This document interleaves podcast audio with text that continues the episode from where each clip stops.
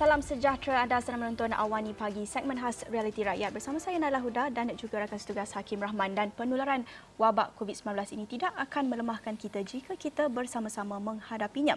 Dan anda tidak berseorangan dalam menghadapi waktu getir ini. Kerana kami di Astro Awani membawakan realiti rakyat tumpuan khas yang mengangkat suara rakyat dan realiti kehidupan mereka akibat COVID-19. Untuk rakyat anda boleh menghubungi Astro Awani dan untuk kepimpinan Astro Awani akan memberi peluang kepada setiap wakil rakyat yang anda lantik untuk menyuarakan realiti di kawasan anda. Mhm. Dan ekonomi juga penting. Oleh itu dari sekecil-kecil usahawan mikro sehinggalah perniagaan gedung besar, ini platform untuk anda suarakan isu dan inovasi yang diperlukan setiap masalah, setiap kegusaran akan kami bawakan di Astro Awani. Tiada yang tertinggal, tiada yang terpinggir kerana Astro Awani prihatin. Kekal di rumah, kita jaga kita untuk hapus COVID-19. Dan segmen Realiti Raya hari ini di Awani Pagi bermula sekarang.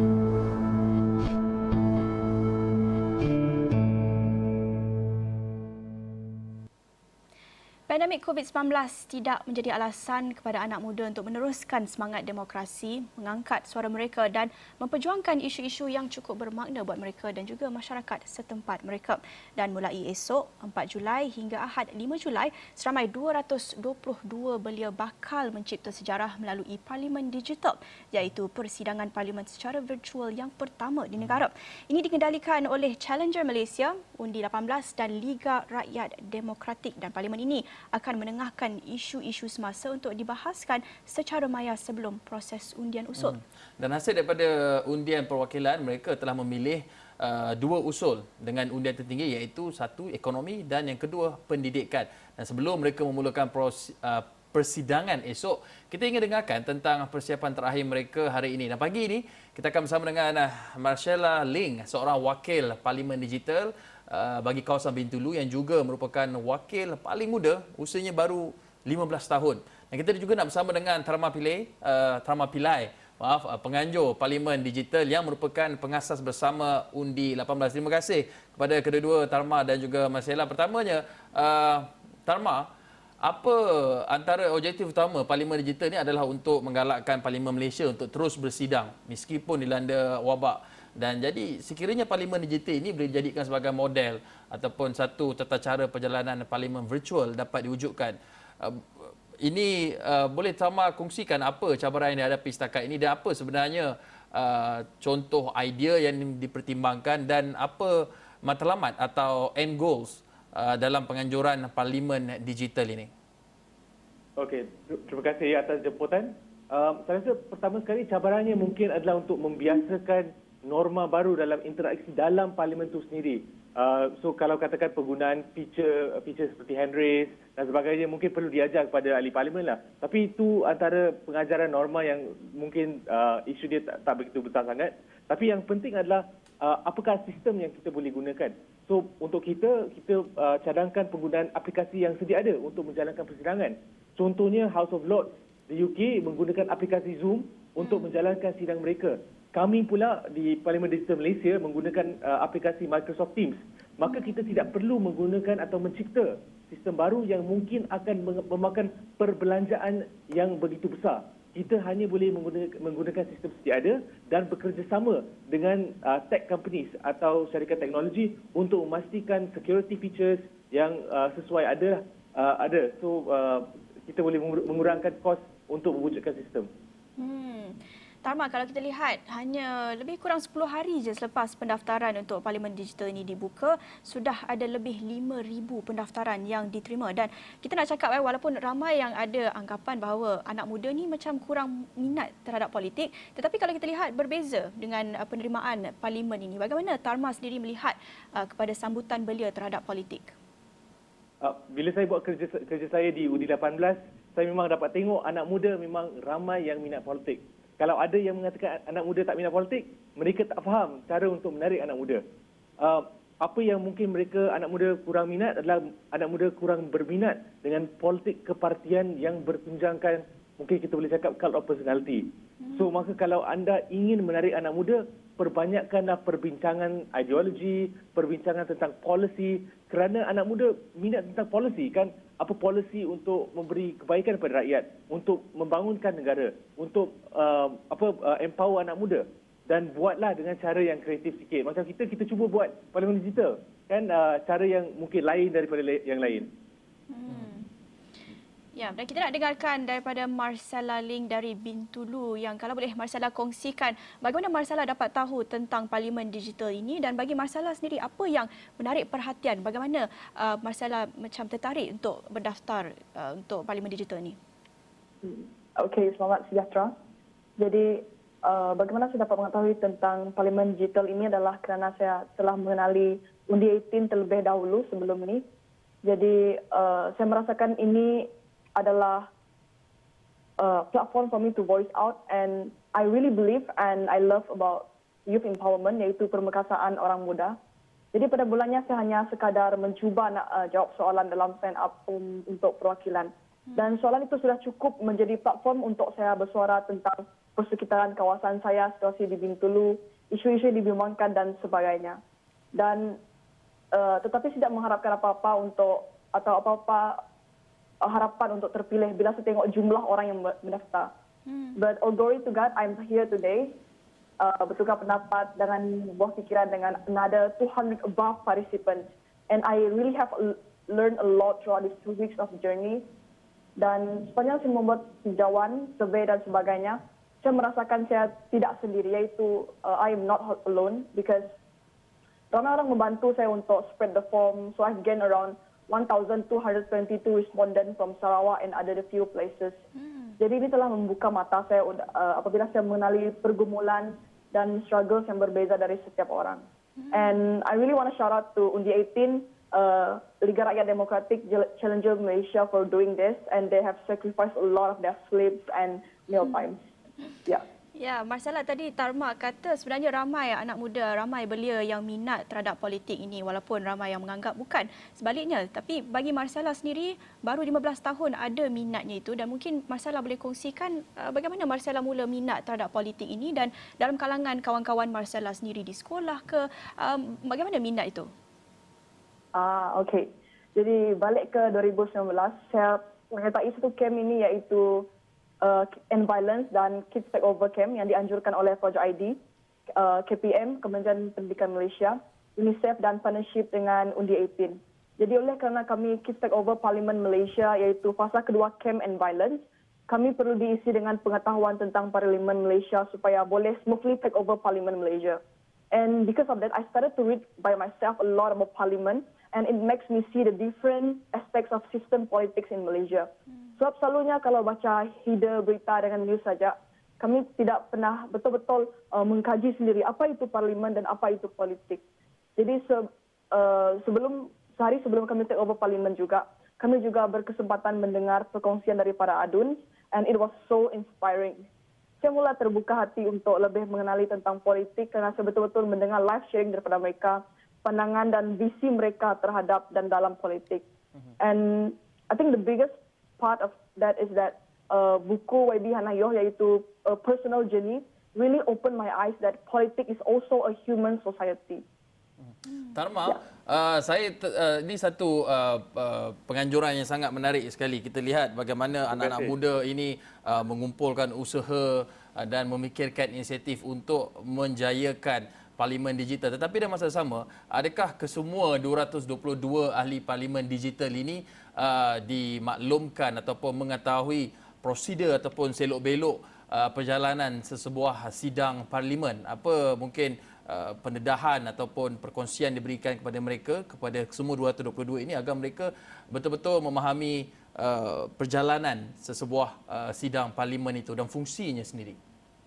Uh, ya, kita memang ada uh, ada melalui melalui sesi raptai uh, kita ada mem, mem, uh, membincangkan apa peraturan-peraturan dewan yang mereka perlu uh, ikuti um, untuk mereka uh, lakukan um, sesi perdebatan dengan cara yang profesional, dengan cara yang ala-ala ahli parlimen yang sebenar. Uh, kita juga cuba memanggilkan memanggil diri mereka yang berkhidmat uh, hmm. supaya mereka tak tak dikelirukan dikelirukan dengan ahli parlimen yang sebenarlah. Uh, so kita cuba untuk membiasakan norma uh, seperti uh, itu supaya mereka pun rasa macam okey mereka uh, berfungsi sebagai wakil anak muda dan menyuarakan pendapat um, anak muda terutamanya dalam komuniti setempat mereka. Dan itu itu adalah penting. Dan uh, dengan kerjasama dengan UNICEF, uh, kita akan juga melakukan program-program uh, post Parlimen Digital uh, di mana ini, ini adalah program capacity building untuk kita mengajar bagaimana untuk bercakap dengan lebih baik, bagaimana untuk uh, untuk faham uh, sejarah uh, dan institusi parlimen dengan dengan lebih uh, mendalam uh, dan banyak lagi uh, modul-modul pembelajaran yang telah kita sediakan. Cuma sekarang masanya teramat singkat maka kita kena prepare 100% untuk penyediaan parlimen digital uh, hujung minggu ini. Tapi selepas ini, ini mungkin kita ada masa lebih sikit dalam bulan Julai, bulan Ogos dan kita akan meneruskan engagement baru dengan uh, 222 uh, ahli parlimen digital sekarang dan juga uh, ramai lagi anak muda yang uh, berminat dengan parlimen digital. Uh, hmm. Itu uh, janji kami. Hmm. Ya, Tarmak, sekiranya kita ingin uh, pembaharuan dalam politik dengan uh, politik uh, belia ini, mungkin kita boleh harapkan nafas baru dalam masa yang sama. Uh, nafas baru itu kita perlu tekankan kepada politik yang lebih inklusif. Jadi kalau kita nak lihat kepada pendaftaran uh, Parlimen Digital yang telah pun diterima sebelum ini, uh, kalau boleh kita lihat ada uh, reflect kepada perwakilan politik negara yang sebenar, mungkin misalnya uh, kita boleh lihat juga lebih banyak pendaftaran dalam kalangan lelaki ataupun mungkin tumpuannya lebih banyak juga uh, dari Semenanjung berbanding dengan Sabah dan Sarawak. Mungkin ada beberapa perkongsian berhubung dengan pendaftaran dan representation perwakilan itu. Uh, itu soalan, soalan yang baik. Uh, uh, kita boleh cakap dari segi pendaftaran, pada mulanya kita mendapat uh, trend yang sama. Uh, jauh lagi ramai uh, lelaki, saya rasa pada awalnya 90% uh, pendaftaran lelaki, Uh, jauh lagi jauh lagi ramai uh, of course peserta Melayu uh, dari Semenanjung uh, itu memang trend yang wujudlah tetapi ini yang uh, ini usaha yang diambil oleh uh, pihak sekretariat di mana kita bekerja secara aktif untuk promote program ini kepada komuniti-komuniti yang dianggap minoriti dalam politik negara. Uh, maka kita bekerjasama dengan organisasi di Sabah Sarawak, uh, contohnya Sarawak Volunteers uh, untuk mempromosikan uh, program ini di, dalam kalangan komuniti mereka supaya mereka lebih mengenali tentang program ini dan uh, lebih ramai yang apply. Uh, kita juga bekerjasama dengan NGO-NGO wanita, uh, NGO-NGO uh, OKU dan sebagainya untuk memastikan bahawa komuniti-komuniti yang uh, memang minoriti ni kita kita dapat uh, representasi dari dari mereka. So untuk program uh, sekarang untuk dari segi pendaftaran dan juga dari segi perwakilan yang sedia ada, kita berjaya mendapatkan perwakilan masyarakat Siam, masyarakat orang asli dan juga uh, orang kurang berupaya.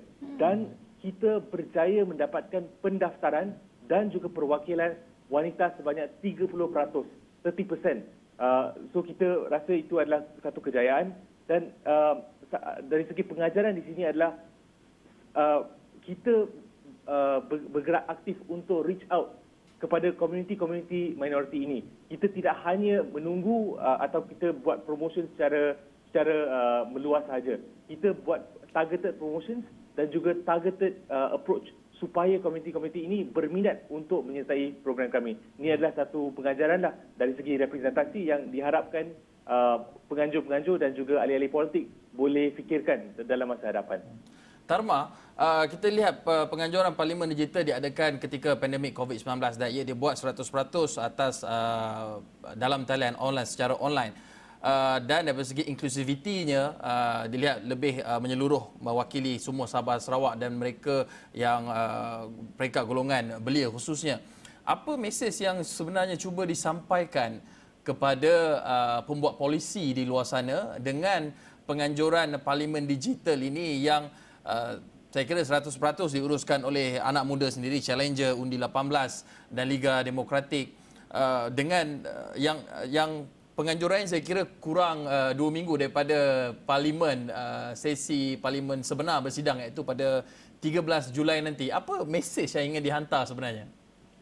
Saya rasa um, untuk saya lah ada dua mesej yang yang penting. Uh, satu adalah kita perlu uh, perlu berani um, mengimajinasi atau melihat apakah demokrasi itu sendiri.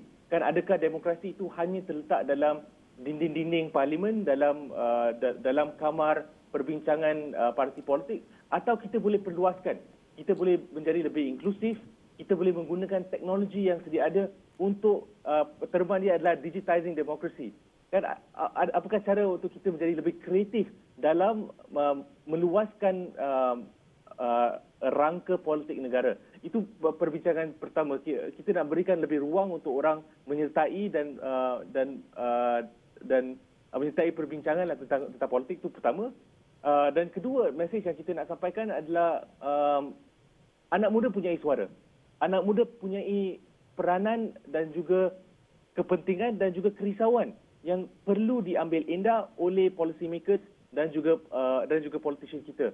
Um, dan itu adalah satu satu perkara yang yang saya rasa mungkin kurang berlaku lah. Uh, contohnya dalam dalam seluruh dalam beberapa bulan ini kita kurang ada perwakilan atau suara anak muda didengari oleh uh, policy maker terutama terutamanya dari segi isu unemployment, uh, isu pengangguran, hmm. isu bagaimana untuk bantu uh, anak-anak muda yang terperangkap di universiti-universiti awam uh, untuk bawa mereka balik ke rumah dalam dalam cara yang selamat. Bagaimana untuk kita melakukan e-learning dengan efektif bukan sahaja um, apa uh, menukarkan sistem sedia ada kepada online tetapi mewujudkan sistem online yang interaktif sistem online yang uh, yang lebih pro pengguna kan?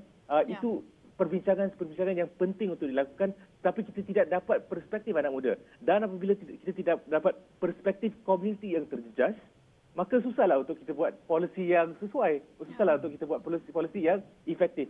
Maka itu itu uh, dua perkara yang kita nak highlight lah uh, dalam uh, dalam penganjuran parlimen digital ini Baik, Tarma dan Marcella, banyak lagi yang kita nak bincangkan pagi ini. Jadi jangan ke mana-mana, kita akan berhenti rehat seketika kembali selepas ini di Awani Pagi Reality Rakyat.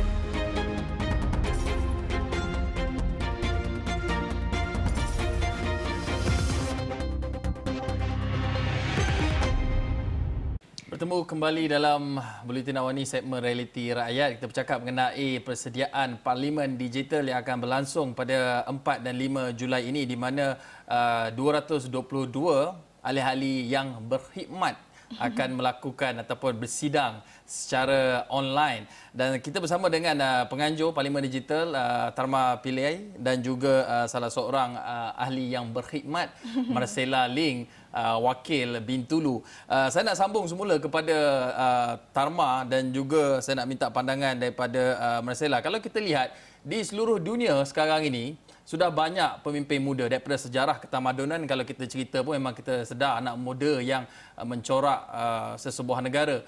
Uh, di Malaysia kita ada Syed Saddiq 27 tahun, di Indonesia kita ada Nadim Makarim, uh, Perdana Menteri uh, New Zealand Jacinda Ardern, Ardern Uh, pun 37 tahun.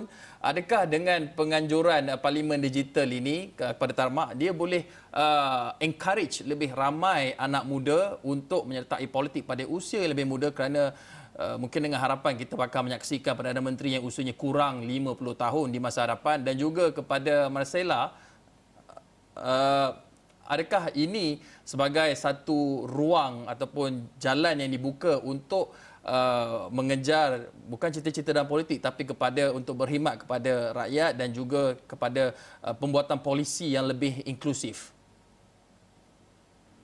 Okey, mungkin saya boleh saya boleh perjelaskan dululah. Uh, untuk saya saya rasa uh, penting untuk kita berikan ruang untuk anak muda bersuara uh, untuk untuk mereka mendebatkan polisi-polisi negara Uh, supaya pertama sekali kalau mereka tak masuk politik pun mereka peka dengan dengan polisi negara. Mereka tahu bahawa ada perbezaan antara politik dan policy making. Itu perbezaan yang begitu penting untuk uh, untuk kami lah. Right? Um, so kalau walaupun uh, uh, kita letak ke tepi dulu uh, tujuan untuk tambahkan ahli politik muda, tetapi kalau kita dapat menambahkan kepekaan anak muda tentang uh, isu-isu negara uh, dan perbincangan secara lebih uh, lebih konstruktif dan lebih mendalam itu itu saja sudah uh, sudah menjadi satu uh, kejayaan buat, buat kami. Tapi sudah tentu kami ingin melihat lebih perwakilan anak muda lah. Uh, itu antara uh, antara hasrat atau uh, atau keinginan keinginan kami. Kerana uh, walaupun anak muda mungkin berbeza spektrum politik, ada yang liberal, ada yang konservatif, uh, ada yang ada pelbagai perspektif politik masing-masing. Tetapi anak muda mempunyai pengalaman yang menyatukan. Uh, mereka mempunyai uh, antara ke- kebimbangan yang yang sama contohnya kebimbangan tentang pekerjaan yang yang yang baik ber, yang bermaruah tentang ekonomi negara yang bagus tentang uh, ke, uh, ke perpaduan negara yang mantap tentang uh, apa uh, satu untuk mewujudkan satu budaya Malaysia yang hebat. Ini adalah satu uh, pengalaman atau kebimbangan anak muda yang kita boleh cakap majoriti atau uh, ramai anak muda alami perkara ini.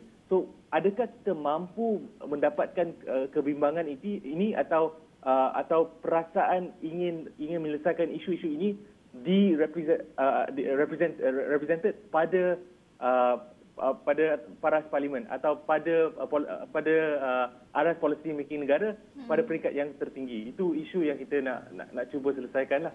Ya, dan kita nak dengarkan uh, pandangan YB Marsala pula bagaimana uh, tentang politik anak muda ni. Apa mungkin perbezaan yang dibawakan anak muda, uh, mungkin semangat belia itu, apa perbezaannya bagi Marsala? Hmm. Jadi uh, sepanjang dua minggu ni saya banyak mengenali ramai ahli parlimen kita yang lain.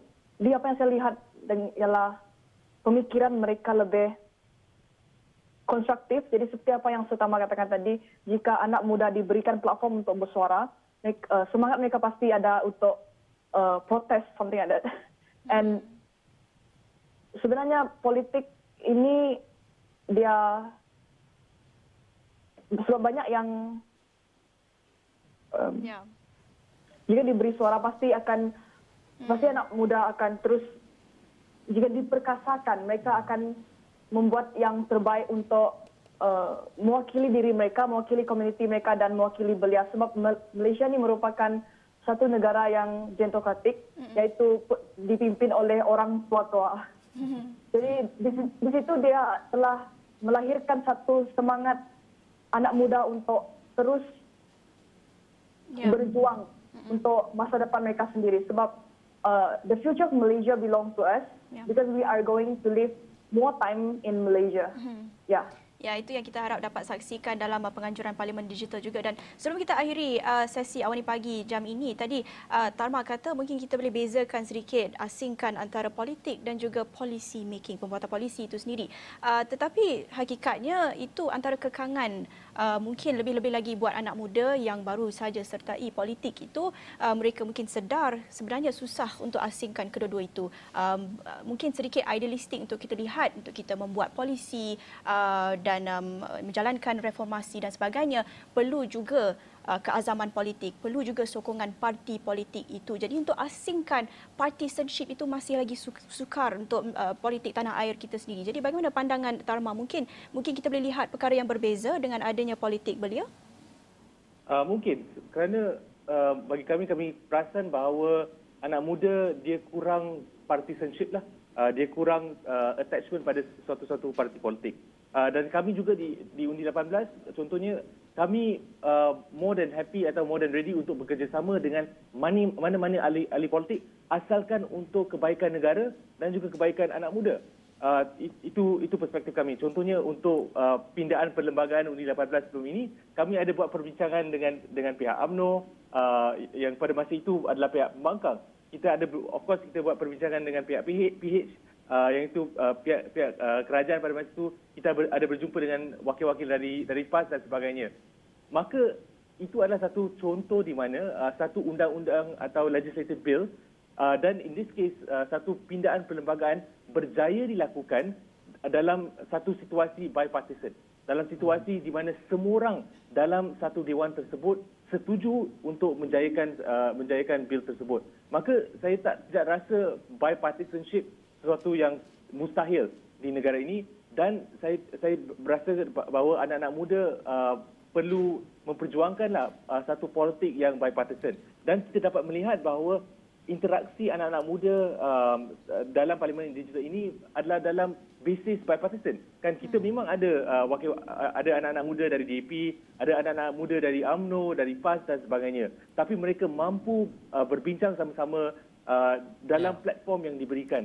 So maka saya saya rasa itu bukanlah sesuatu yang mustahil yeah. dan yeah. that change must be led by uh, by the young. Ya, dalam banyak perkara uh, bipartisan itu satu penting tapi ada perkara yang perlu dipisahkan contohnya tiga cabang kuasa eksekutif uh, dewan ataupun parlimen dan juga kehakiman itu adalah tiga organ yang perlu dipisahkan dalam kita bersistem. Uh, tapi hakikat uh, bahawa penganjuran parlimen digital hakikat belia yang menjadi penggerak kepada inisiatif ini uh, boleh dikatakan uh, sebagai uh, penunjuk kematangan dan sebenarnya uh, membuka jalan pave the way uh, kepada penglibatan belia dalam sistem demokrasi dan juga uh, menghantar mesej menunjukkan kepada mereka di luar sana ya. bahawa ianya boleh dilakukan jika ada political will dan apapun uh, selamat maju jaya dan uh, tahniah diucapkan kepada Tarma dan juga rakan-rakan lain dan juga kepada yang berkhidmat Marcela uh, teruskan bawa isu-isu rakyat ataupun isu-isu setempat di kawasan anda dalam uh, sesi ataupun sidang parlimen digital yang akan berlangsung pada 4 dan